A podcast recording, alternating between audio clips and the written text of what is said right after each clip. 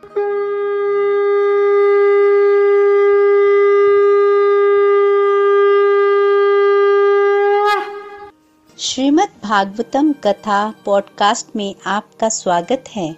Golok express में आइए, दुख दर्द भूल जाइए एबीसीडी की भक्ति में लीन होके नित्य आनंद पाइए। हरी हरि बोल।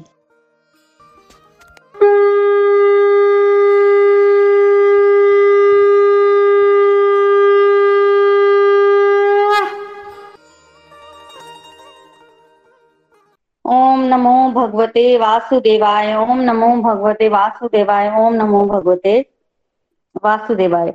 श्रीमद भागवतम की जय। गौरताई की जय। श्री राधा श्याम सुंदर की जय। हरे कृष्ण हरे कृष्ण कृष्ण कृष्ण, हरे हरे हरे राम हरे राम राम राम, हरे हरे। हरे कृष्ण हरे कृष्ण कृष्ण कृष्ण, हरे हरे हरे राम हरे राम राम राम हरे हरे। हरे कृष्ण हरे कृष्ण कृष्ण कृष्ण, हरे हरे हरे राम हरे राम राम राम हरे हरे। ना शस्त्र पर, ना शास्त्र पर, ना धन पर और ना ही किसी युक्ति पर। मेरा तो जीवन आश्रित है प्रभु, केवल और केवल आपकी कृपा शक्ति पर। जय श्री राधे कृष्ण। हरि हरि बोल, हरि हरि बोल। तो जैसा कि आप सब जानते हैं कि श्रीमद भागवतम पर चर्चा चल रही है। सूत सौनक संवाद है। तो बेसिकली श्रीमद भागवतम एक प्रमाणिक ग्रंथ है। प्रमाणिक का क्या मतलब होता है? प्रमाणिक का मतलब होता है जिसका कोई प्रमाण है जो भगवान से रिलेटेड है। तो तीन तरह के प्रमाण शास्त्रों में श्रीमद भागवतम के विषय में मिलते हैं। पहला प्रमाण मिलता है कि भगवान ने स्वयं ब्रह्मा, विष्णु और महेश को बुलाकर श्रीमद भागवतम का ज्ञान दिया। दूसरा प्रमाण मिलता है कि भगवान ने संकर्षण भगवान को इसका ज्ञान दिया और वहाँ से उन्होंने उस ज्ञान को आगे जो है वो बांटना शुरू किया। तीसरा प्रमाण है कि भगवान ने ये ज्ञान जो है वो ब्रह्मा जी को दिया, ब्रह्मा जी ने नारद जी को दिया और नारद जी ने वेद व्यास जी को दिया वेद व्यास जी ने सुखदेव गोस्वामी को दिया सुखदेव गोस्वामी ने आगे परीक्षित महाराज को दिया, जिस परंपरा में हम लोग जो है वो श्रीमद भागवतम का श्रवण करते हैं। तो सबसे पहले ये इंपॉर्टेंट बात है कि हम जो है वो भागवतम का श्रवण जो है, किसी भी ग्रंथ का श्रवण परंपरा में करें, वो जो है ग्रंथ वो प्रमाणिक होना चाहिए, प्रमाणिक सूत्रों द्वारा जो है वो सुना जाना चाहिए। तो हम लोग जो है वो सुखदेव गोस्वामी द्वारा कहे हुए प्रमाणिक ग्रंथ का अध्ययन जो है वो कर रहे हैं। इसमें सूत शौनक संवाद भी आता है। जब सुखदेव गोस्वामी ने परीक्षित महाराज को सुनाया था तो सूत गोस्वामी ने भी सुना था। वो सूत गोस्वामी अब शौनक आदि ऋषि मुनियों को श्रीमद भागवतम का ज्ञान दे रहे हैं, जिसमें शौनक आदि ऋषि मुनियों में कल हमने सुना था, प्रश्न किया था कि भागवतम के बारे में कि भागवतम को व्यास देव जी ने लिखा, कब, क्यों, कैसे लिखा, कारण क्या लिखने का? सुखदेव गोस्वामी और परीक्षित महाराज के विषय में पूछा। तो इसका उत्तर जो है वो सूद गोस्वामी दे रहे हैं। तो कब लिखा? सेवंथ मनु के जीवन काल में लिखा। सेवंथ मनवंतर जो है वो व्यवस्वत मनवंतर है, इसलिए उसको व्यवस्वत मनु कहते हैं, जिनका नाम है श्राद्ध देव तो व्यवस्वत मनु के जीवन काल में श्राद्ध देव मनु के जीवन काल में जो अट्ठाईसवा चतुर्युग है, उसमें जो द्वापर युग है, उसकी अंतिम संध्या में श्रीमद भागवतम वेद व्यास जी द्वारा लिखा गया। प्रेरणा कहाँ से प्राप्त हुई? प्रेरणा उनको नारद जी से प्राप्त हुई। कैसे? सबसे पहले तो बताया गया कहाँ लिखा? तो वेद व्यास जी ने श्रीमद भागवतम को अपने आश्रम में लिखा जो कि बद्रिका आश्रम के निकट है। बद्रिका आश्रम से अगर हम ऊपर जाए ना तो एक स्थान आता है। यहाँ पर एक क्षम्या प्राश है आश्रम का नाम ना तो सरस्वती नदी के तट पर शम्या प्राश नामक आश्रम है जो कि बद्रिका आश्रम के पास है। वहाँ पर वेद व्यास जी ने एक गुफा में श्रीमद भागवतम का जो है, उसको रचा, समाधि अवस्था में, ठीक है? तो हुआ ऐसे कि प्रेरणा कहाँ से प्राप्त हुई? कल हमने सुना था कि वेद व्यास जी ने ना क्या किया? सबसे पहले लिपि बनाया। लिपि को बनाया। वेद व्यास जी से पहले ये जो शास्त्र होते थे ना, ये ओरल होते थे। ये रिटर्न अवस्था में नहीं होते थे। तो लोग सुनते थे और याद रख लेते थे, पर क्योंकि कलयुग आ रहा था और कलयुग में मनुष्य की बुद्धि जो है बड़ी कम होती है। और ये चीज़ वेद व्यास जी ने ध्यान अवस्था में देख ली। आज के दिन को देख लिया था, कोरोना को भी देख लिया होगा। तो उनको आइडिया था कि कैसे होंगे कलयुग के लोग। तो उन्होंने क्या किया? शास्त्रों को लिखना शुरू किया, जिसमें उन्होंने वेदांत सूत्र को लिखा। बड़ा अच्छा वेदांतों पे उन्होंने भाष्य लिखा, उपनिषद लिखे पुराण लिखे, वेदों का भी अंकलन किया महाभारत लिखी, सत्रह पुराण लिखे तो इस तरह से उन्होंने ये सब लिखा। ये सब लिखने के बाद उनके मन में कल हमने सुना की असंतोष था। कुछ उनको अच्छा नहीं लग रहा था। अब वो ये सोच रहे हैं कि मुझे तो कुछ अच्छा नहीं लग रहा, मुझे तो असंतोष है। और इसका कारण क्या होगा? और यहाँ से हमने लर्निंग ली थी कल की जब भी व्यक्ति अशांत होता है तो उसको दूसरों पे इल्ज़ाम ना डालकर अपने अंदर देखना चाहिए। दुख का कारण बाहर नहीं, दुख का कारण आपके अंदर ही है। हो सकता है आपका अभिमान ही आपके दुख का कारण हो ईगो तो अंदर उन्होंने देखा तो अंदर उनको समझ नहीं आया। जब खुद से समझ नहीं आया तो उन्होंने परमात्मा को याद किया। परमात्मा ने नारद जी को प्रेरणा दी और नारद जी जो है वो उनके पास आके पहुँचे। नारद जी उनके पास आके पहुँचे तो उस समय उन्होंने जब नारद जी को देखा तो नमस्कार किया और नारद जी ने जब उनको देखा तो कहा कि आप उदास लग रहे हैं, आपकी चिंता का कारण बताइए। अब व्यास देव जी ने सीधा नारद जी को बोल दिया कि आपने बिल्कुल सही समझा है, मैं आनंद में नहीं हूँ और मुझे समझ नहीं आ रही है कि मेरी गलती क्या है। आप मुझे मेरी गलती बताएँ, मेरी भूल बताएँ, मुझे नहीं समझ आ रही कि मेरे को क्यों इतना आनंद जो है वो नहीं आ रहा है। अब जब वेद व्यास जी ने ये कहा तो नारद जी ने आगे से क्या कहा? नारद जी ने कहा कि आप भगवान के स्वयं अवतार हैं, ठीक है? क्या भगवान से भी कोई गलती हो सकती है? नहीं हो सकती ना? भगवान से कोई गलती नहीं हो सकती तो ऐसा नहीं है कि आपकी कोई भूल है, आपने कोई भूल कर दिया, इसलिए आप उदास है। नहीं नहीं। आप पूछ रहे हैं तो मैं बता देता हूँ। आपने बहुत सुंदर ब्रह्म सूत्र लिखा है, जिसमें पूरे वेदांत का आपने सार लिखा, वेदों को चार हिस्सों में डिवाइड किया, वो लिखा, ठीक है? आत्मा के बारे में लिखा, बहुत धर्म, ज्ञान, योग, सब के बारे में लिखा, ठीक है? इतना कुछ आपने लिखा, इतिहास, पुराण, महाभारत, सब कुछ लिख दिया। पर उनका जो सार तत्व है, भगवान कृष्ण के बारे में कहा लिखा? उनके बारे में क्यों नहीं लिखा? तब वेद व्यास जी कहते हैं कि मैंने तो बहुत लिखा। ब्रह्म पुराण में भगवान का वर्णन आता है और भी पुराणों के नाम लिए उनमें भगवान का वर्णन आता है। महाभारत में भगवान का वर्णन आता है। महाभारत में भगवान का चरित्र तो है, पर वो प्रेम जो है, वो गौन है। कहा है वो लीलाएँ भगवान? नारद जी कहते हैं। तो नारद जी कहते हैं कि यहाँ पर आपने थोड़ा सा बोलने में ना गड़बड़ कर दी। क्या? वो ये कि आपने ज्ञान का वर्णन तो खूब मिला, पर क्या किसी को ज्ञान होने से भी आनंद मिल जाता है? नहीं मिलता। तो क्या कलयुग के भोगी लोग जो है वो आपके ब्रह्म सूत्र को समझ सकते हैं? ब्रह्म सूत्र में लिखा और उसमें भगवान का वर्णन किया, क्या ब्रह्म सूत्र समझ आ जाएगा? भगवान समझ में आ जाएँगे। भगवान की लीलाएँ, कथाएँ तो है ही नहीं उसमें।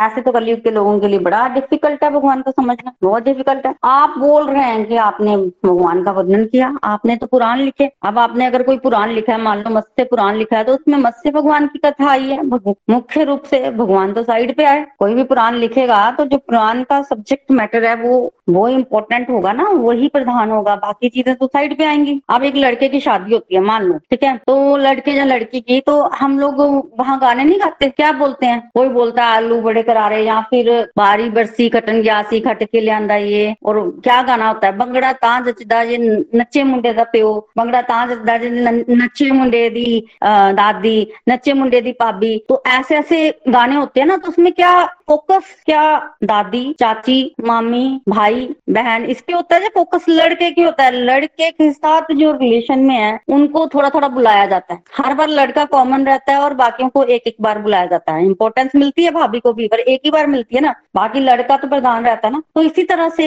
हर बार प्रधान कोई और है और भगवान को थोड़ा सा बता दिया गया आपने। वरुण पुराण में भी भगवान की लीलाएँ आई हैं, पर इम्पोर्टेंस तो वैसी नहीं है। तो जो प्रधान रूप से भगवान की लीलाओं और कथाओं का आपने एक जगह पर संकलन करना था, वो आपने नहीं किया। और सच मानिए तो आप इस धरती पर आए क्यों थे? इसीलिए आए थे कि कलयुग के जीवों को ये सब समझ नहीं आएगा तो उनको मैंने भक्ति का जो है वो ज्ञान देना है। वो आप ये करने के लिए आए और आपने वो किया नहीं, इसलिए आप दुखी हैं और अशांत हैं। आपकी शांति का कारण ये है कि आपने अपने जीवन का उद्देश्य पूरा नहीं किया है। जब तक आप भगवान के प्रेम में लोटपोट नहीं होंगे, और तब तक शांति कैसे मिलेगी? और जब तक प्रेम में लोटपोट नहीं होंगे, तब तक वो परिपूर्ण ग्रंथ कहाँ से आएगा? कलयुग के मनुष्य को अगर सुबह नहाने के लिए गर्म पानी ना मिले तो ऐसे या तो व्यक्ति नहाएगा नहीं या गुस्सा करेगा बहुत। ऐसा करता है ना व्यक्ति तो इतना आलसी है, ऐसा है व्यक्ति कलयुग का। कैसे आप सोच सकते हो कि व्यक्ति शास्त्रों का अध्ययन करेगा? नहीं नहीं, ऐसा कुछ नहीं हो सकता, होगा। ऐसी कथा कहो कि आपको भी शांति मिले और उसको पढ़कर सब जीवों को भी शांति मिले। तो बेसिकली श्रीमद भागवतम को लिखने के लिए नारद जी ने वेद व्यास जी को इशारा दिया। यहाँ हमें क्या समझने की बात है? यहाँ हमें समझने की एक बात है कि भगवान खुद भी इस धरती पर आए ना? और उन्होंने इतना कुछ लिखा, तब भी उनको शांति नहीं मिली। तो फिर हम कलयुग के जीव अगर बहुत कुछ पढ़ लेंगे श्रीमद भागवतम को छोड़कर तो क्या हमें शांति मिल जाएगी? लिखने वाले को शांति नहीं मिली, स्वयं भगवान को शांति नहीं मिली तो क्या हम कैसे शांत हो जाएँगे? तो इसलिए हमें ये समझना है कि कलयुग में भगवान कृष्ण की कथा, भगवान कृष्ण के जो कीर्तन है, श्रीमद भागवतम के अलावा कोई उद्धार का उपाय नहीं है। कलयुग में मनुष्य के उद्धार का कोई दूसरा साधन नहीं है, यही साधन है। भगवान के नाम का कीर्तन, भगवान का स्मरण, श्रीमद भागवतम का अध्ययन, इसी के लिए नारद मुनि जो है वो इशारा दे रहे हैं, वेद व्यास जी को कि आप लिखिए, उस शास्त्र को लिखिए। अपना एग्ज़ाम्पल देते हैं वे सत्संग का एक अपना महत्व है, श्रवण कीर्तन का अपना महत्व है। मैं अपना एग्ज़ाम्पल देता हूँ तो बेसिकली नारद जी अपने बारे में बता रहे हैं अपने पूर्व जन्म की कथा जो है वो वेद व्यास जी को सुना रहे हैं। क्या कह रहे हैं नारद जी? मैं पिछले जन्म में दासी पुत्र था दासी पुत्र दासी पुत्र था और सत्संग के कारण मेरा जीवन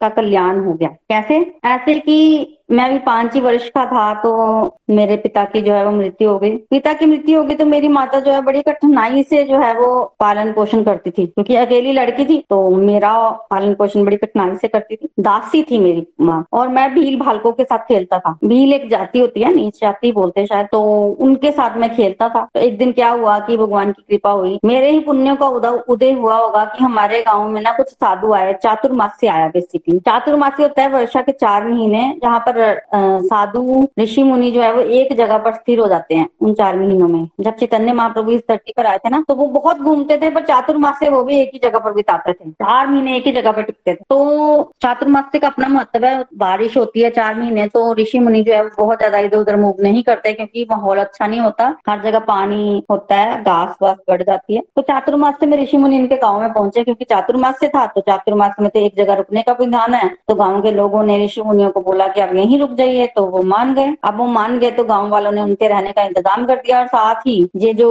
नारद जी हैं इनकी जो मदर थी ना, उन, वो वहाँ पर दासी का काम करती थी। तो गाँव वालों ने बोला कि इसको भी आप दास के रूप में रख लीजिए, इसको खाना भी मिल जाएगा। वैसे भी इसका कोई ठिकाना नहीं है तो इसको भी वहीं रख, गाँव वाले जो है वो साधु महात्माओं को सौंप गए कि चार महीने के लिए इसे भी रख लो। तो नारद जी और उनका माँ उनकी माँ जो है, वहीं रहने लगी और वहीं प्रसाद खाने लगी। तब नारद जी कहते कि मुझे संतों का दर्शन हुआ, उनको सेवा करने का भी मौका मिला और मैं जो है वो सेवा करने लग पड़ा उनकी। और ये थोड़े सीरियस थे कि मेरा कुछ इस तरह का भाव था कि मैं ज़्यादा बात नहीं करता था और चुपचाप जो काम मुझे बोला जाता था, मैं कर देता था। और सब गुरु जो है लोग, जो आए थे, संत लोग, वो इनको देखकर बड़ा प्रसन्न हुए कि ये बच्चा जो है नेचुरली क्लास में कोई बच्चा सीरियस है, पढ़ाई की तरफ़ ध्यान देता है तो टीचर से खुश होता ही है। तो ये खुश हुए और उन्होंने इनका नाम हरिदास रख दिया, हरिदास रख दिया। अब ये क्या करता था, बड़ा खुश था। ये सुबह ऋषि मुनियों के उठने से पहले ही उठ जाते थे और फिर वहाँ पर फूल, तुलसी ले आते थे और वहाँ रख देनी। ऋषि मुनि दिन में दो बार कीर्तन करते थे ब्रह्म सूत्र की चर्चा होती थी ये रोज सुनते थे। दिन में रात को कृष्ण कथा होनी कृष्ण कीर्तन होना नारद जी ने वो भी सुनना पिछले जन्म में। और इनके गुरुदेव जो है वो बेसिकली ऋषि मुनि जो है वो बाल कृष्ण के भक्त थे तो बाल कृष्ण की कथा कहते थे, थे इनके मन में भी बाल कृष्ण की जानकी बनना शुरू हो गई। बड़े खुश थे ये बेसिकली ये कीर्तन और कथा रोज करने लगे। पहले ये बील बालकों के साथ खेलते थे फिर धीरे धीरे वो खेल भी छूट गया। कथा सुनने में आनंद आने लग पड़ा। गुरु जी भी इनकी तरफ़ देखते थे प्रिय बन गए गुरु जी के भी। तो क्या होता था कि जब कोई दास होता है ना तो उसको जब भोजन मिलता है तो वो खाता है। तो एक दिन एक ऋषि मुनि ने बोला कि तुमने खाना खाया इन्होंने बोला, नहीं। तो उनको कुछ दया आई होगी इन पर तो उन्होंने कहा कि तुम महाप्रसाद खा लो। महाप्रसाद होता है कि संत ने अपनी जूठी पत्तल में से मतलब खुद उस पत्तल में खाना खाया हुआ था, उसमें जो बचा हुआ रह गया था, वो इनको खाने को दिया हुआ। तो वो महाप्रसाद बन गया। तो महाप्रसाद खाना चाहिए, इससे आपके अंदर के सारे पाप नष्ट हो जाते हैं। पर वो चोरी चोरी नहीं खाना चाहिए। रिकमेंडेड है कि आज्ञा से ही खाना चाहिए। तो इनको आज्ञा मिली उस महाप्रसाद को खाने की और इन्होंने वो बड़ा भाव से वो महाप्रसाद खाया और उसको खाने से ही इनके हृदय के सारे पाप नष्ट हो गए और हृदय में भक्ति जो है वो नाचने लग पड़ी। भगवान कृष्ण का प्रेम चढ़ गया। कीर्तन में बहुत ज़्यादा आनंद आना शुरू हो गया। नाचने लग पड़े अब कीर्तन में। देहाभिमान भी जाता रहा और इस तरह से भक्ति जो है वो बड़ी रंग चढ़ गया, बड़े खुश हुए। नारद जी पिछले जन्म में चार महीने बीत गए देखते देखते और चार महीने के बाद ऋषि मुनि चलते, चलने लगे। क्योंकि ऋषि मुनि तो चार महीने ही एक जगह पर रुकते हैं। अब इन्होंने देखा चलने लगे तो ये भी साथ चल पड़े। अब ये तो अपनी माता के इकलौते पुत्र थे, और माता भी कौन थी? पिता तो थे नहीं। तो जब ये चल पड़े तो माता को हुआ कि ये कहाँ चल पड़ा मेरा लड़का? ऋषि मुनियों ने भी देखा कि इकलौता पुत्र है अपनी माता का तो माता का सहारा बनेगा। तो उन्होंने फिर इनको साथ नहीं लिया और कहा कि तुम तो अपनी माता का जो है, वो हाथ बैठाओ उनकी सेवा करो। इकलौते तुम पुत्र हो तो तुम अपनी माता की सेवा करो। तो गुरु बेसिकली नारद जी ने उनको गुरु माना था तो गुरु आज्ञा का हमेशा पालन करना चाहिए। गुरु आज्ञा का अगर आप पालन करो तो आपका हमेशा कल्याण ही होता है। तो बेसिकली उन ऋषि मुनियों की बात मानकर नारद जी उनके साथ नहीं गए और वहीं रहे। वहाँ अपनी माता की जो है वो सेवा करने लगे। हाँ ये सोचते ज़रूर थे वो कि शास्त्रों में लिखा है कि अगर कोई आपकी भजन में बाधा है ना तो उस व्यक्ति को त्याग देना चाहिए। मीराबाई भी जब रहती थी ना अपने ससुराल में तो वहाँ पर उनका देवर जो है, उनके घर वाले जो है, उनको बड़ा तंग करते थे। तो उनसे भजन हो नहीं पा रहा था। ऐसा कहना तो गलत होगा, भजन नहीं हो पा रहा था, हो तो रहा था, पर वो उनको विघ्न बड़े आ रहे थे। तब उन्होंने एक पत्र लिखा था तुलसीदास जी को, और वहाँ पर उन्होंने अपनी सारी स्थिति बताई कि अब मैं क्या करूँ। तो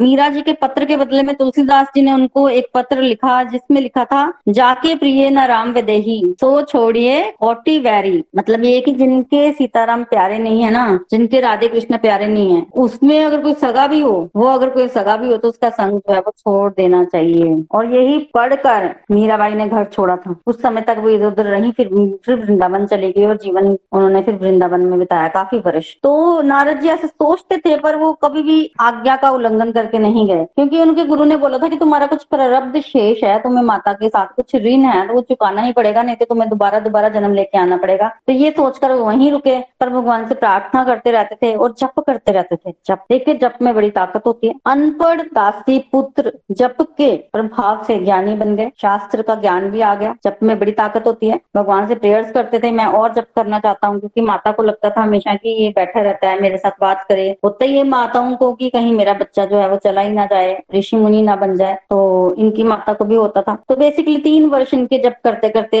बीत गए। जप करते करते। तो ये कैसे जप करते थे? पहले वाणी से इन्होंने जप किया। एक साल, फिर एक साल इन्होंने ऐसे कंठ से जब किया मतलब गले में, फिर मन से जब किया इस तरह से तीन तीन साल। करते करते करते करते ये बारह वर्ष के हो गए और एक दिन क्या हुआ, बारह वर्ष तक के होते होते इनकी काफ़ी अभ्यास हो गया था इनको नाम जप का। एक दिन इनकी माता जो है वो गाय दूहने के लिए गौशाला गई और रास्ते में उनको सरप ने काट लिया और उनकी मृत्यु हो गई। जब माता की मृत्यु हुई ना तो नारद जी को एकदम से ऐसे लगा कि ये तो प्रभु की कृपा है। मैं तो भजन ही करना चाहता था। और नहीं, गया मैं कहीं भजन करने के लिए, पर किसके लिए नहीं गया? माता के लिए? और माता तो चली गई अब। तो माता का अंतिम संस्कार किया और कुछ नहीं रखा। खाली हाथ जो कपड़े पहने थे, उसी में ही वो चल पड़े वहाँ से। पहने हुए कपड़ों के साथ घर का त्याग किया, सिर्फ़ पहने हुए कपड़ों के साथ। कभी भीख नहीं मांगी। खाली हाथ घर से चले गए थे, भीख कभी नहीं मांगी, पर फिर भी ऐसा कोई दिन नहीं था जब इन ये भूखे रहे भगवान ने रोज इनको भोजन करा रहा है। बारह वर्ष के थे, घर का त्याग किया और बारह वर्षों तक भी भ्रमण ही करते रहे, भ्रमण करते रहे। भ्रमण करते करते जो है, चौबीस वर्ष की हो गई। फिर एक दिन इनको लगा कि मेरी शरीर और इंद्रियाँ थोड़ी शिथिल पड़ गई हैं। प्यास भी बहुत लग रही थी, भूख भी लगी। तो वहाँ इनको एक नदी मिली, वहाँ इन्होंने स्नान किया, पानी पिया। थोड़ा सा इनको थकावट जो है इनकी मिट्टी फिर एक वन में ये पीपल के वृक्ष के नीचे आसन लगाकर बैठ गए। अब उन महात्माओं से इन्होंने सुना था कि भगवान का मन ही मन ध्यान करना चाहिए। ध्यान विधि भी सुनी थी। जैसे जैसे ध्यान विधि सुनी थी, उस वैसे वैसे इन्होंने भक्ति भाव से अपने हृदय में भगवान का ध्यान लगाना शुरू किया प्रभु अवश्य दर्शन देंगे। श्रद्धा बहुत थी और बाल कृष्ण बताया ना मैंने कि बाल कृष्ण का ध्यान करते थे इनके गुरुजी और वो उनके बारे में सुनाते थे और इनके मन में भी बाल कृष्ण के प्रति बड़ी आस्था आ गई थी। तो इनके मन में दर्शन मन में हुआ कि मैं ध्यान तो कर रहा हूँ, ध्यान में मुझे दर्शन भी होने चाहिए। प्रभु की झांकी होनी चाहिए, श्री कृष्ण की बाल कृष्ण की झांकी होनी चाहिए। तो इनके मन में तीव्र इच्छा, तीव्र, इतनी तीव्र इच्छा हुई कि एक दिन इनको ध्यान में ना सुंदर नीला प्रकाश दिखाई दिया। तब ये जप कर रहे थे। ध्यान करते हुए जप कर रहे थे तो नीला प्रकाश। उस प्रकाश में से बाल कृष्ण का स्वरूप प्रकट हुआ। बहुत सुंदर झांकी। देखो, जो देखता है ना, झांकी का वर्णन तो वही कर सकता है। तो नारद मुनि नारद मुनि वेद व्यास जी को बता रहे हैं, बाल कृष्ण ने बहुत सुंदर कस्तूरी का तिलक लगाया हुआ था। वक्ष स्थल पर उनको कौस्तुभ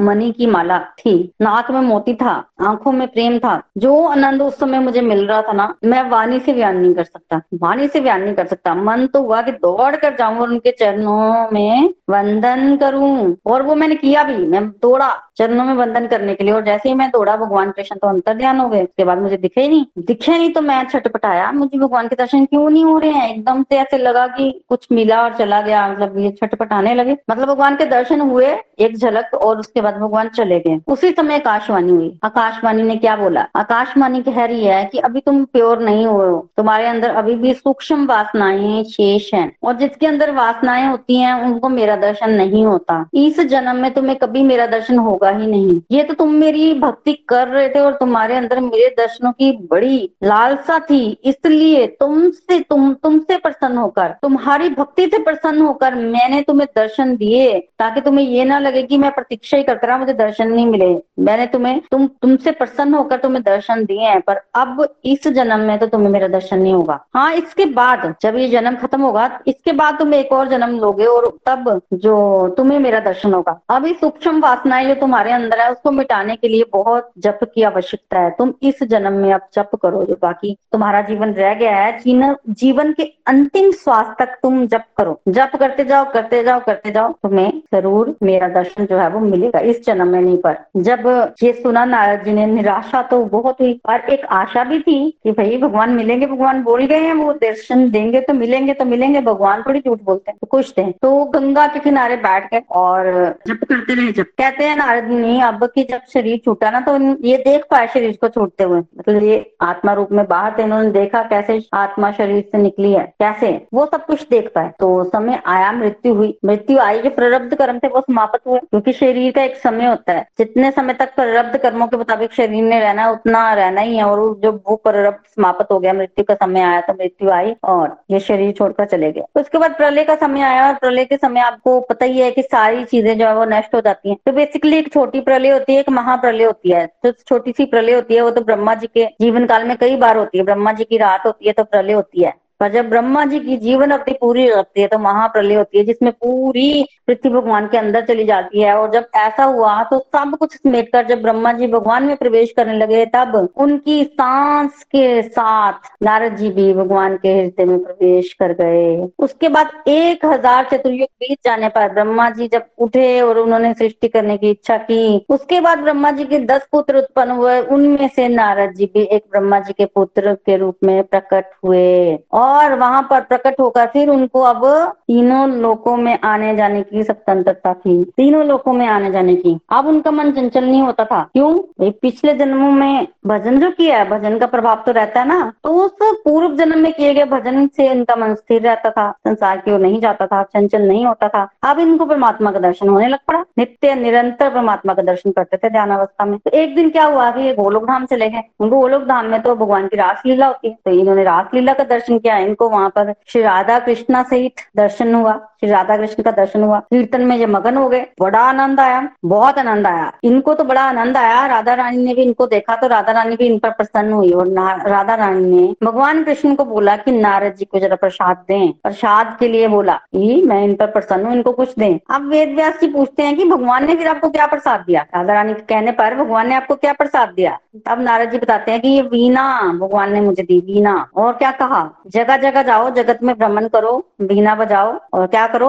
अधिकारी जीव जो मेरे से अलग हो गया उनको मेरे पास लेके आओ। प्रचार की आज्ञा दी। भगवान को कीर्तन बहुत प्रिय है, और भगवान कह रहे हैं कि कीर्तन करते हुए जाओ। तो नारद जी कहते हैं कि मैं भी कीर्तन करता हुआ भ्रमण करने लगा। अधिकारी जीव या कोई योग्य व्यक्ति मिलता तो उसको मैं प्रभु के धाम ले जाता। चलते चलते मुझे रास्ते में ध्रुव मिला, उसको मैं भगवान के पास ले आया। फिर मुझे प्रहलाद मिल गया तो उसको भी प्रभु के पास लाया मैं। इस तरह से कोई भक्त मुझे मिल जाता था भूला भटका। कोई अधिकारी जीव तो उसको मैं भगवान के पास लाने का कार्य जो है वो करने लग पड़ा फिर मैंने भागवतम कथा सुनी। मैंने खूब कीर्तन भी किया। भगवान की झांकी तो मुझे दिखती ही है। अब मैं कीर्तन का जो है वो आनंद लेने लग पड़ा हूँ। कलयुग में नाम कीर्तन से मनुष्य के पाप जो है वो नष्ट हो जाएँगे। हृदय शुद्ध हो जाएगा और शुद्ध हृदय में परमात्मा का वास होता है। इसलिए कीर्तन तो होना ही चाहिए। तो ये भगवान श्री कृष्ण की कथा ही थी जिससे मेरा जीवन सुधरा है। इससे बढ़कर इस कलयुग में और कुछ नहीं है। तो क्यों ना आप उसी कथा को लिखो जिसमें वो वो सार तत्व हो। देखो, मैं बील बालकों के साथ खेलने वाला अवारा अनपढ़ लड़का सत्संग करने से कथा श्रवण करने से देव ऋषि नारद बन गया। इतनी ताकत है। तो आपको इस ताकत को दुनिया के सामने लाना है। तो बेसिकली यहाँ पर नारद जी जो है, वो एक बीज डाल रहे हैं। श्रीमद भागवतम का जो पौधा, फल उगा है, पेड़ उगा है उसका बीज है, यहाँ पर डाल रहे हैं। कैसे? आप एक ऐसा ग्रंथ लिखे, ऐसी कथा लिखे, जिसको सुनने वाले से, जिसको सुनने से उसका मनुष्य के पाप जो है वो नष्ट हो जाए, उनका हृदय जो है वो पिघल जाए। ज्ञान प्रधान, धर्म अर्थ काम मोक्ष,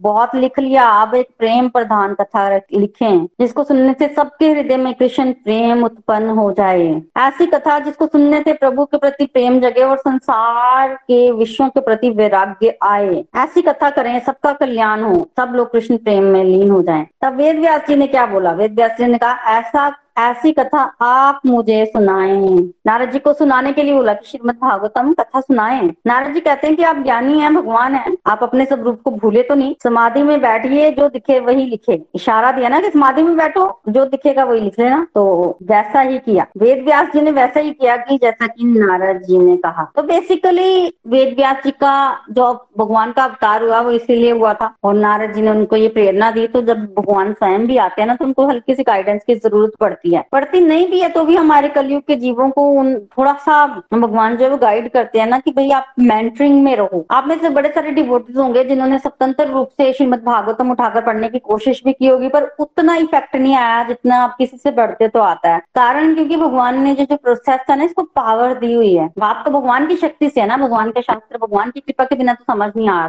आ सकता। तो भगवान की शक्ति की बात है कि जब भगवान खुद भी आते हैं तो भी वो गाइडेंस लेते हैं। तो फिर हमें भी थोड़ी सी गाइडेंस अपने मेंटर्स की बात मानकर, जैसे वो बताते हैं, हम हमेशा ग्रुप में पढ़नी चाहिए, कीर्तन करते हुए, किसी से सुननी चाहिए। श्रवण, तभी श्रवण विधि है। पढ़ने की विधि नहीं है, श्रवण विधि है। तो जब नारद जी चले गए ना, तब वेद व्यास ने वैसे ही किया, जैसे कि नारद जी ने उनको बोला था। तो बेसिकली यहाँ पर एक प्रश्न आता है। क्या प्रश्न आता है? शौनक आदि ऋषि मुनि ने प्रश्न किया था कि जब नारद जी चले गए थे, तब क्या किए वेद व्यास जी ने? तब क्या किया? तो उस प्रश्न का उत्तर तो सूद गोस्वामी देते हैं। साथ ही सूद गोस्वामी कहते हैं कि ये सब कुछ बोलकर नारद जी वीणा बजाते हुए वहाँ से चले गए और सब चंद गति से जो है वो नारद जी जो है वो चलते थे और बीना बजाते हुए अपनी मर्ज़ी से वो इधर उधर विचरण करते हुए वहाँ से निकल गए। तो इस तरह से श्रीमद भागवतम की रचना जैसे ही जैसे ही नारद जी गए, वेद व्यास जी अपने अपने सारे शिष्यों को भेज दिया शास्त्र अध्ययन करने के लिए, खुद अकेले जो है वो आश्रम में बैठ गए, समाधि अवस्था में बैठ गए। गणेश जी को उन्होंने बोला कि आप जो है वो लिखिए और आँखें बंद करके जो उन्होंने देखा भगवान उनको क्या क्या दर्शन हुए? आप इमेजिन करो कि वेद व्यास जी ने आँखें बंद की हैं, क्या दर्शन हुए? लाइट के दर्शन हुए, ब्राह्मण रियलाइजेशन हुई, परमात्मा रियलाइजेशन हुई, जहाँ भगवान रियलाइजेशन हुई? भगवान रियलाइजेशन हुई।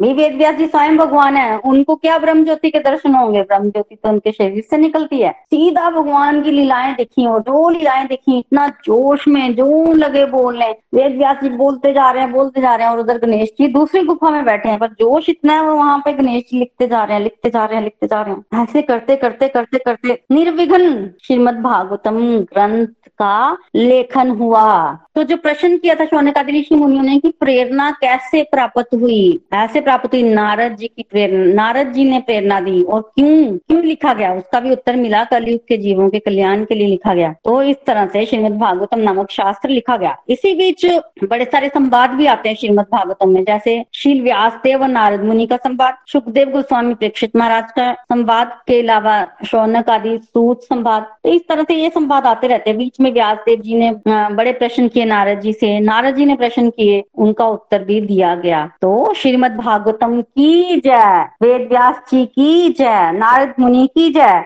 हरे कृष्णा हरे कृष्णा, कृष्ण कृष्ण, हरे हरे हरे राम हरे राम राम राम, हरे हरे, हरी हरि बोल, हरी हरि बोल। तो आज के लिए मेरी तरफ़ से इतना ही। चलिए, अब हम आगे बढ़ते हैं अपने रिव्यू सेक्शन की तरफ़। हरी हरि बोल नीलम हरी हरि बोल, हरी हरि बोल। बहुत ही प्यारा प्रीति जी, आज सत्संग। अमृत वर्षा बहुत आनंद आया। मैं नीलम हाजन पठानकोट से। आज कल हम लोग भागवतम प्रसंग सुन रहे हैं। सूत शौनक संवाद। शौनक जी क्वेश्चन कर रहे हैं और सूत जी आंसर्स दे रहे हैं। सबसे पहले आपने बताया कि जो प्रमाणिक ग्रंथ है, तीन तरह के प्रमाण मिलते हैं।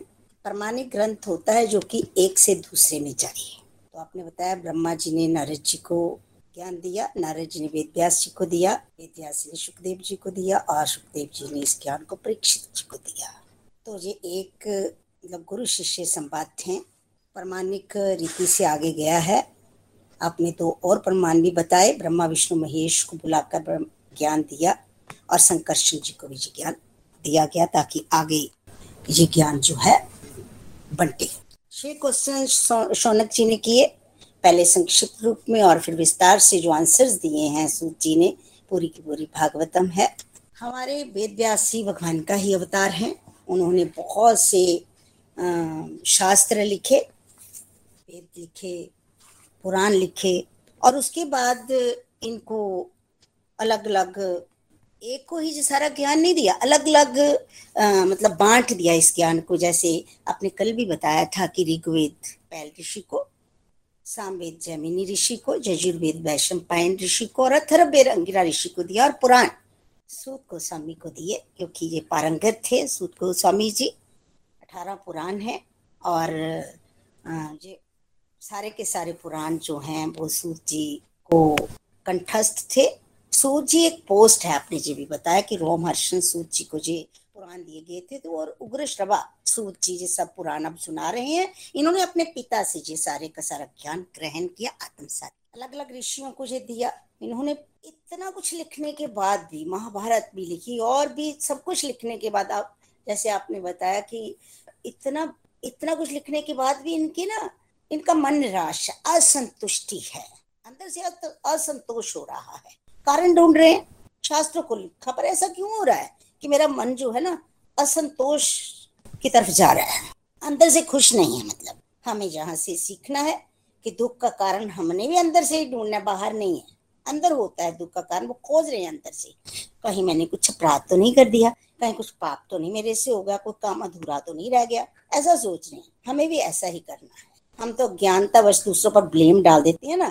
पर व्यास देव जी ने अपने अंदर ही ढूंढा है कि क्या कारण है। और फिर जब कहीं से आंसर नहीं मिला तो भगवान की शरण ली है। जब भी हम भगवान को अंदर से याद करते हैं ना तो संत जीवन में आते हैं स्पिरिचुअल गाइड मिलता है। संत जीवन में आए तो ही विवेक जागृत होता है। सत्संग के बिना भूल का पता भी नहीं चलता। तो प्रभु से प्रेयर करी ना जब तो नारद जी, ऐसे संत एज ए गुरु इनके पास आए गाइड करने के लिए नारद जी से गाइडेंस ली और जब आए इनके पास, पूछा कि आप क्यों इतने उदास हैं?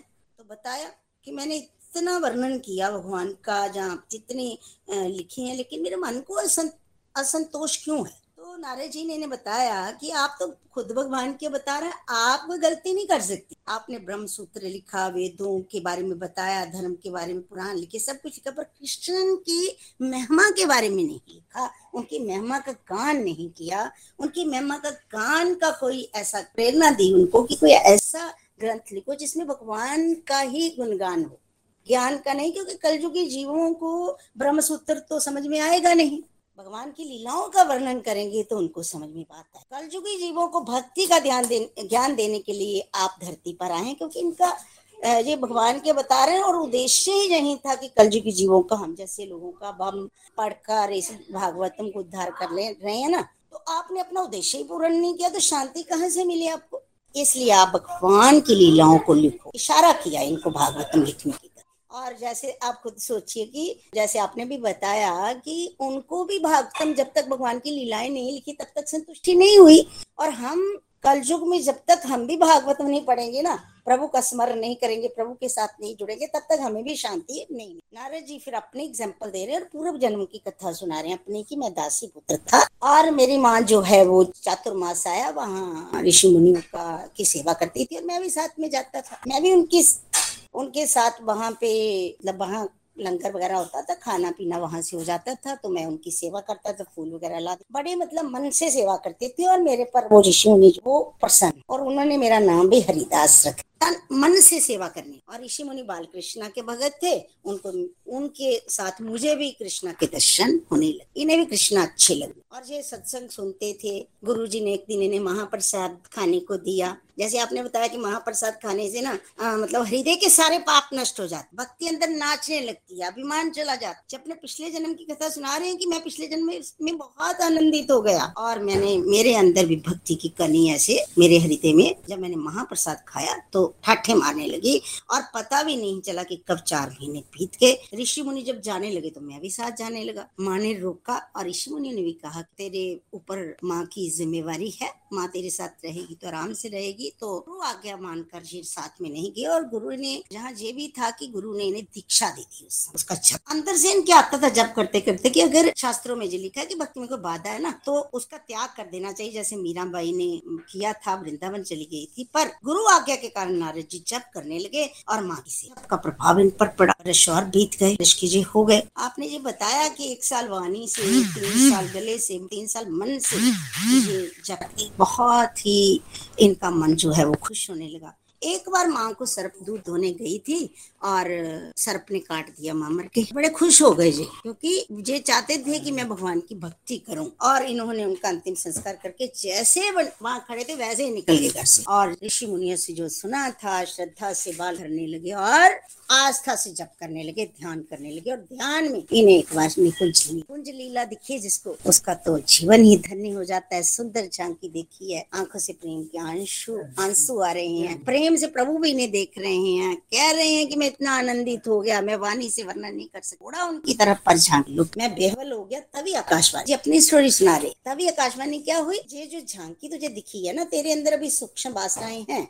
ये जो झांकी मैंने तुम, तुम्हारे अंदर की इच्छा, बहुत, तेरे अंदर बहुत डिज़ायर थी डिज़ायर थी कि मेरे दर्शन करूँ तो मैं दर्शन दे दिए, लेकिन इस जन्म में तुझे और दर्शन नहीं होंगे मेरे। तुम जब करते रहो और ये जो मैंने दर्शन दिए है, तेरे अंदर और बेहवलता बढ़ाने के लिए, कि तू और शिद्दत से जप करे, इसके लिए तुझे ये दर्शन दिए निराश तो हुए थोड़े से, पर भगवान फिर मिलेंगे इस विश्वास के साथ। जप करने लगे और अंत में शरीर छूटा और महाप्रलय में जब ब्रह्मा जी भगवान में प्रवेश करते हैं, उनकी सांस के साथ नारद जी प्रवेश अंतर कर गए। फिर सृष्टि हुई तो इन्हें पार्षद बने हैं प्रभु के, और भगवान ने इन्हें क्या दिया? वेद व्यास जी ने जब पूछा ना कि भगवान ने जब दर्शन दिए और राधा रानी एक बार बैकुंठ में चले गए और राधा कृष्णा की रास के दर्शन हुए। राधा रानी प्रसन्न होगी भगवान से कहती हैं कि इन्हें कोई गिफ्ट दो, प्रसाद दो इन्हें। और जब प्रसाद देते हैं, प्रसाद में वीणा देते हैं, जो हम आजकल देखते हैं ना कभी सीरियल्स में, कैसे वीणा बजाते हुए मन की गति से जो एक स्थान से दूसरे स्थान पर जाते हैं, वो वीणा भगवान ने दी। और क्या कहा अधिकारी जीवों का उद्धार करो। जो भी अधिकारी जीव साथ रास्ते में मिले, उसे मेरे तक लेके आओ। फिर इन्होंने भागवतम की कथा सुनी और बता रहे हैं कि जो कथा से ही मेरा जीवन सुधरा है, कथाएँ सुनता रहा मैं।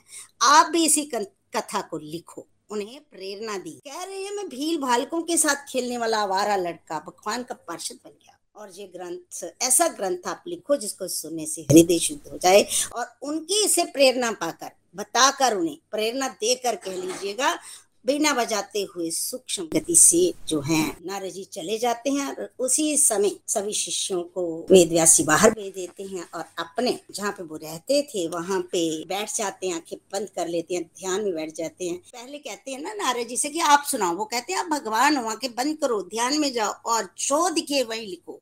और ऐसा ही वैसे करते हैं। और जो जो झांकी उन्हें दिखती है, वो बोलते जाते हैं, बोलते जाते हैं और दूसरी गुफा में गणेश जी लिख रहे हैं और महा भागवतम ग्रंथ रच डाला। ये कथा ना आजकल राधा कृष्णा में भी आ रही है, बहुत आनंद आया था वहाँ से भी गणेश जी कैसे लिख रहे हैं और कितनी शिद्दत से वेद बोल रहे हैं। और वेद ने पहले गणेश जी से कह दिया था कि आप रुकना रुकना नहीं। एक ही सिटिंग में ये कथा लिखी जाएगी और आधे जब आधी हुई तो वो कलम जो है गणेश जी की टूट गई। तो उस समय फिर गणेश जी ने अपना एक दांत तोड़ा है और दांत, दंत से इसीलिए इनका नाम एक दंत भी पड़ा। उस ये भागवतम जो है ना, गणेश जी ने अपने दंत से लिखी है। और इसीलिए इनका आज तक प्रसिद्ध नाम है एक बहुत ही आनंद आया प्रीति जी। आज का सेशन बहुत ही बढ़िया था। इसी तरह से हम बड़े ब्लेस्ड हैं कि गोलोक एक्सप्रेस के माध्यम से हम जो कथाएँ सुन रहे हैं आत्मसात कर रहे हैं और इस खुशनुमा बना रहे हैं। हरे हरे। हरी हरी बोल नीरज जी बहुत ही ब्यूटीफुली आपने आज की सत्संग की जो है वो समरी दी है। बहुत beautifully thank you for sharing Hari Hari बोल हरी हरी। चलिए अब हम आगे बढ़ते हैं। हमारे साथ नीनू जी हैं। नीनू जी पठानकोट से कुछ कहना चाहते हैं? जी। शत शत नमन पहले तो आपको जिनके माध्यम से हम घर बैठकर इस प्रमाणिक ग्रंथ का श्रवण कर रहे हैं। देखिए, कहते ना कि जहाँ चाह वहाँ राह। तो हमारे मन में इच्छा तो होती थी, लेकिन कभी भी ऐसे साधन बन नहीं पाए थे। लेकिन आपके माध्यम से हम इन कथाओं का अब श्रवण कर पा रहे हैं। और जो आज आपने कथा सुनाई है हमें, नारद जी की। और ये बात आज मुझे बहुत अच्छी लगी कि पहले उन्होंने लिपि बनाई है वेद व्यास जी ने, क्योंकि ओरल था, ये ज्ञान आपने बताया है। लेकिन उनको पता था आगे कि जो कलयुगी जीव है, उनको तो अपना एक दिन पहले की बात याद नहीं रहती कि क्या खाया, क्या पिया कि हम इतने मंदबुद्धि हैं तो हमें इन बातों का सुनकर कैसे याद रहेगा? और लिखा ज़रूर है उन्होंने, पर उनके मन में अभी भी सेटिस्फेक्शन नहीं थी, संतोष नहीं हुआ उनको। और ये बात मुझे आज और अच्छी लगी कि जो दुख का कारण है ना, वो हमारे अपने ही अंदर होता है, लेकिन हम दूसरों को ब्लेम करते हैं। कि शायद उन्होंने मुझ मेरे साथ ऐसा कर दिया, मुझे ऐसा कह दिया तो हम अंदर ही अंदर विचलित होना शुरू हो जाते हैं। लेकिन कभी भी अपने आप को भी ब्लेम नहीं करना और जो दुख का कारण हो, उसको ढूंढ लेना चाहिए। जैसे वेद व्यास जी ने किया है। उन्होंने नारद जी को पूछा कि मेरी गलती बताओ, कहाँ गलती हुई है मेरे से? तो नारद जी ने भी उनको कहा कि आप तो स्वयं भगवान के अवतार हो, आपकी कोई भूल है ही नहीं है। आपने बहुत कुछ लिखा, आत्मा के बारे में लिख दिया, धर्म के बारे में, ज्ञान के बारे में, लेकिन उसका सार तत्व तो नहीं लिखा ना। भगवान कृष्ण के बारे में, जहाँ भगवान की लीलाएँ होनी चाहिए, बिल्कुल नहीं आपने लिखी है। तो ज्ञान हम जितना मर्ज़ी प्राप्त कर ले, अपने तरफ़ से हम कोई ग्रंथ पढ़ भी लेते हैं, लेकिन उसकी समझ के हम कई बार कहते हैं ना कि रामायण हमने बहुत बार पढ़ी, है ना? जो अब जैसे रामायण के टॉपिक्स जैसे निखिल जी के वीडियो के द्वारा हमने समझे हैं, जो सार तत्व तो अब समझ आना शुरू हुआ है, वो आनंद अलग से दे रहा है। और बिल्कुल आपने सही कहा कि अशांति का कारण क्या है कि हमारा भगवान से प्रेम नहीं होता। तो भगवान खुद भी आए, फिर भी शांति नहीं मिली। तो कहने का भाव है कि कलयुग में भगवान कृष्ण की लीलाओं का गुणगान होना चाहिए। भगवान भगवत गीता का अध्ययन होना चाहिए। हमारा स्मरण बढ़े, हमारा श्रवण बढ़े, हमारा भजन कीर्तन बढ़ना चाहिए। और आज जो कथा आपने नारद जी की सुनाई, उससे भी बहुत प्यारी लर्निंग्स मिलती हैं कि जब वो जाना चाहते थे, जैसे नीरज जी ने भी ये बात कही ना, कि हम कई बार अपनी ड्यूटीज़ को छोड़ के जाना चाहते हैं।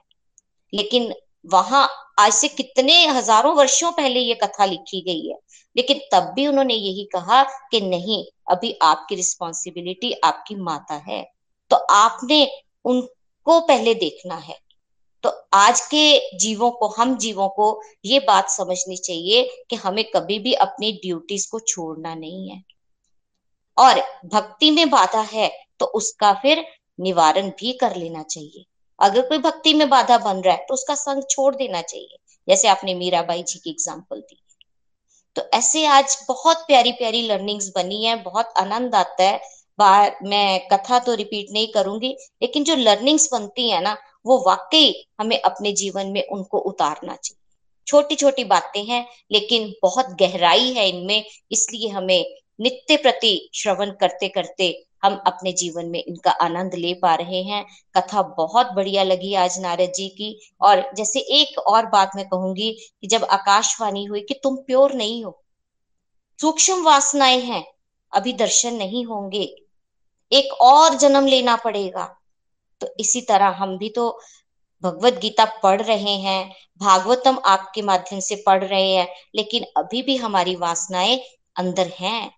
अभी भी हमारे अंदर बहुत विकार हैं, लेकिन इतना अब विश्वास हो चुका हुआ है कि बेशक अगला जन्म मिलेगा, लेकिन भगवान की कृपा हम पर ज़रूर हुई है, जो हम आज गोलोक एक्सप्रेस के साथ जुड़े हैं और हम आपके माध्यम से, निखिल जी के माध्यम से इन बातों को सुन रहे हैं और बहुत आनंद आ रहा है। हरी हरी बोल, हरी हरी बोल। हरी हरी बोल बिल्कुल आपने बहुत बढ़िया बोला। बेसिकली हमें समझना है कि नारद मुनि की स्टोरी है तो क्या नारद मुनि एक साधारण व्यक्ति ही थे ना? और उन्होंने ये मुकाम जो है वो हासिल किया। और भगवान ने उनको फिर वीणा दी। तो ऐसा नहीं है कि भगवान ने हमें वो वीणा नहीं दी। ये जो शरीर है, ये हमारे लिए वीणा है। इसको बजाओ, भगवान कहते हैं, और बजा कर क्या करो? कीर्तन करो और भूले भटके लोगों को। मेरे पास वापस लेके आओ। तो हमें भी वो वीणा मिली है। हमें भी अब यही कोशिश करनी है कि हम भी उसका इस्तेमाल करें, प्रचार करें, भगवान के रास्ते पर डिवोटी को लोगों को लेकर जाएँ। तो बहुत कुछ सीखने को मिलता है श्रीमद भागवतम नामक ग्रंथ से और बेसिकली ये ग्रंथ जो है वो हमें इस मटेरियल अटैचमेंट से बाहर निकालने में सक्षम है तो हमें कोशिश करनी है कि इसी जन्म में हम लोग जो है वो बाहर निकल जाएँ। बाकी आपने बहुत अच्छा बताया हरी हरी बोल हरी हरी बोल। आरती के साथ इंक्लूड करते हैं। हम्म, चलिए। श्री भागवत भगवान की है आरती पापियों को पाप से है तारती। श्री भागवत भगवान की है आरती पापियों को पाप से है तारती। ये अमर ग्रंथ, ये मुक्ति पंथ, ये पंचम वेद निराला, नव ज्योति जगाने वाला। ये अमर ग्रंथ, ये मुक्ति पंथ, ये पंचम वेद निराला, नव ज्योति जगाने वाला। हरिनाम यही हरिधाम यही यही जग मंगल की आरती। पापियों को पाप से है तारती। श्री भागवत भगवान की है आरती। पापियों को पाप से है तारती। ये शांति गीत पावन पुनीत पापों को मिटाने वाला हरि दर्श दिखाने वाला। ये शांति गीत पावन पुनीत पापों को मिटाने वाला हरि दर्श दिखाने वाला। है सुख करनी है, दुख हरनी श्री मधुसूदन की आरती।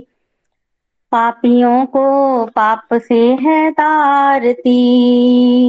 श्री भागवत भगवान की है आरती। पापियों को पाप से है तारती। ये मधुर बोल जगपंद खोल सन्मार्ग दिखाने वाला, बिगड़ी को बनाने वाला।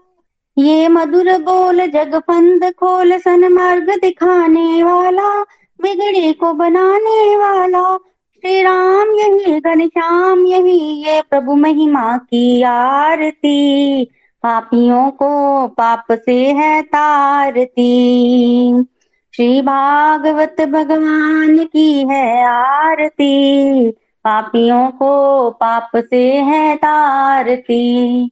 पापियों को पाप से है तारती। तो हरी हरी बोल एवरीवन हरी हरी बोल। Thank you everyone for coming Hari बोल थैंक यू गोलोक एक्सप्रेस से जुड़ने के लिए आप हमारे email address info at Golok express dot O द्वारा संपर्क कर सकते हैं या हमारे व्हाट्सएप या Telegram number seven zero one eight zero two six eight two one से भी जुड़ सकते हैं।